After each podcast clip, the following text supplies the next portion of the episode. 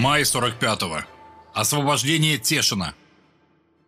Приветствую всех слушателей, с вами Владислав Сульдин. Михаил Чумаков, исторический консультант. И мы продолжим говорить в преддверии 9 мая о событиях, которые происходили в 1945 году, в частности, про освобождение Тешина, которое приходилось как раз на 3 мая 1945 года.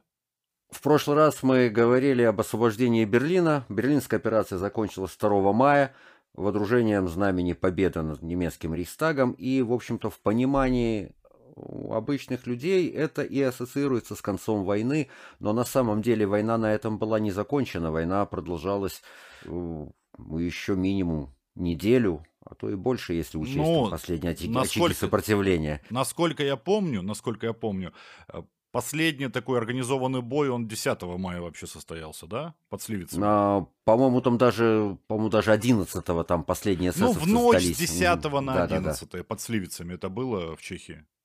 Да, последний, последний бой войны, значит. А так э, война еще вовсю продолжалась. А, еще гибли люди, были достаточно ожесточенные бои э, на севере Германии, на юге, в Чехии. А, и поэтому это тоже нельзя забывать. Я бы вот хотел процитировать отрывок из песни Владимира Высоцкого, песня о конце войны, которая должна была звучать в фильме «Место встречи изменить нельзя», но не смонтировалась с материалом. В общем-то, ее не включили в фильм, но тем не менее, вот очень хорошо вот этот отрывок э, описывает ситуацию, сложившуюся после 2 мая. Ну, давай. Уже обновляют знамена и строят колонны, и булыжник на площади чист, как паркет на полу, а все же на запад идут и идут эшелоны, и над похоронкой заходятся бабы в тулу. Вот, я думаю, прекрасно сказано именно о том, что то есть трагедия еще продолжалась, она еще не была закончена. 2 мая. Допустим, вот 3 мая, как уже говорилось выше, был освобожден город Тешин. Э, интересный, собственно, город чем, что он находится на границе между Польшей и Чехословакией, то есть полгорода польских, полгорода чешских. Поэтому можно в литературе э, встретить как освобождение Цешина, это если с польской стороны, или освобождение Тешина, если с чешской стороны. Освобождение этого города проходило в рамках Моравско-Островской наступательной операции. Операция, причем, началась еще в марте 1945 года, но так как это считалось неприоритетным направлением, э, то есть там активных военных действий не велось, сходу э, Тешин э, не получилось освободить. Вот это, э, с советской стороны освобождение, вот э, этой операции, в этой операции был задействован 4-й Украинский фронт. Не получилось э, сходу освободить Тешин, потому что э, для немцев вот эта вот области в Силезии, в Моравии, это был угольный бассейн, последний, который остался в их распоряжении, и, в общем-то, там была довольно мощная оборона. Слушай, вот. поправь, поправь меня, да, что там какой-то укрепрайон был очень серьезный, который, э, это вот то самое место? что... А, да-да-да. То есть вот в Моравско-Острове, вот этом вот Моравско-Островском районе, а, там а, работали десятки предприятий вот, металлургической, химической, машиностроительной, нефтеперерабатывающей даже промышленности. И плюс там были угольные месторождения. Вот. И поэтому немцы без этого не могли продолжать войну, соответственно, там удержанию этого района э, немецкое командование придавало очень большое значение. Там было построено мощное оборонительное укрепление, три долговременные оборонительные полосы, то есть вот бетонные по рекам, несколько линий укреплений и так далее. То есть они, сходу, они, сходу как, не получалось это, это Они как-то это хтонически хоть назвали, они же любили...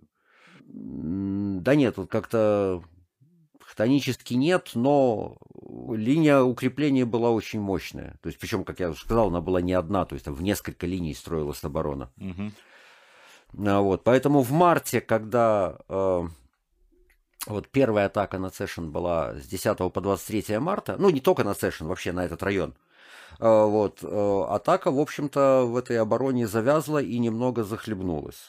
То есть э, там разные были причины, была недооценка со стороны советского командования, ну, скажем так, сложности задачи.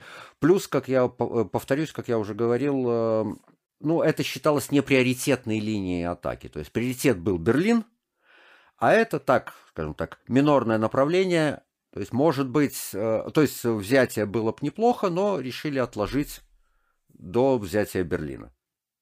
Ну, я еще могу предположить, что, может, рассчитывали на то, что сейчас раз главнокомандование сдал, ну, сейчас оно сдастся, подпишет все бумаги, и, может быть, там тоже капитулируют все ребята. Да-да-да, но... Мог быть расчет на это? Мог быть такой расчет, подтверждение, правда, я так привести не могу сходу, но вполне могли на это рассчитывать, что э, если капитулирует Берлин, то капитулируют и все остальные немецкие части, но этого не случилось. И А, Ну, Я со- еще, правда, помню легенды, это не легенда, слушай, то, что Гитлер вот всему, там же миллионная группировка, насколько я помню, немецкая сидела в этом районе. Я прав? м, да, там сейчас скажу, перед началом Моравской операции э, противосто... ну там не миллионная группировка, но вот именно в том районе э, не менее 150 тысяч человек э, вот именно защищала э, вот в в районе Цешина защищала эту линию обороны. Но, может быть, это в самой Чехии находилось порядка еще миллиона. В самой Чехии еще порядка миллиона находилось. Ну, это да. значит, я неправильно сформулировал. А, Вот. И насколько, ну, мне известно, это слухи, истории, подтвердений нет, а, то, что Гитлер, собственно говоря, на весь этот гарнизон, на всю эту, а, вот эту армию, группировку, отдал приказ, что ребята, вы суть продолжатели Третьего рейха, вы должны возродить, вас- вот с вас начнется наше возрождение. Ну, после чего он совершил то, что он совершил у себя в бункере, но пред- предварительно отдал указ держаться до конца и возродить вот все, что утеряно. Да, такие э, высказывания с его стороны были, и, в общем-то, очень многие э, э, немецкие военнослужащие и мирное население, в общем-то, в это поверили, то есть, что тем не менее, мол, рейх продолжается, они его защищают и, и так далее. Вот. Э, Еще нужно учесть, что среди руководства было достаточно много фанатиков, ну, в общем-то, фанатично преданных к Гитлеру, Рейху и так далее, то есть, которые намеревались сражаться до последней капли крови. Ну, собственно, это объясняет, почему так ожесточенно шли бои, хотя уже было очевидно, что война для немцев проиграна. Вот. Ну вот, если возвращаться, возвращаться к самому Цешину, значит, то атака вот на эти области началась практически одновременно с э, атакой на Берлин 15 апреля. Э, была мощная артиллерийская подготовка, ну, вот, чтобы подавить э, сопротивление, против чего началась атака, но опять же, то есть бои шли очень тяжело, бои были ожесточенные вполне, и, в общем-то, Тешин был взят только 3 мая. Причем в результате уличных боев, э, по воспоминаниям ветеранов, я читал, что во многих местах дело доходило просто до рукопашной. Противник оказывал упорное сопротивление на поступах к городу Цешин. Цешин был превращен в очень сильно опорный пункт обороны. С севера и востока город прикрывали несколько линий траншей, железобетонные надолбы и широкие минные поля. А, Каменные здания и заводские корпуса, э, то есть, как тоже говорилось, что промышленность там была очень развитая, были приспособлены для круговой обороны. А Вот. Немцы неоднократно предпринимали контратаки, и, в общем-то, вот только 3 мая советские гвардейские части э, сломили сопротивление немцев и с трех сторон ворвались в город. Вот. После чего в результате э, уличных рукопашных боев гарнизон был разгромлен и Сэшен был взят. Можно еще сказать, для чего, вот чем вообще был важен Сэшен, э, кроме вот того, что центр. Это еще был э, железнодорожный узловой центр. Там сходились четыре железные и несколько шоссейных дорог в нем. То есть, в общем-то, это транспортный очень, для транспортной э, системы имел очень большое значение. А так бои за город Сешин вспоминал Иван Милентьевич Шинкаренко, ветеран войск связи 4-го Украинского фронта. Запомнились мне два города, но они созвучны. Город Цешин и Тешин.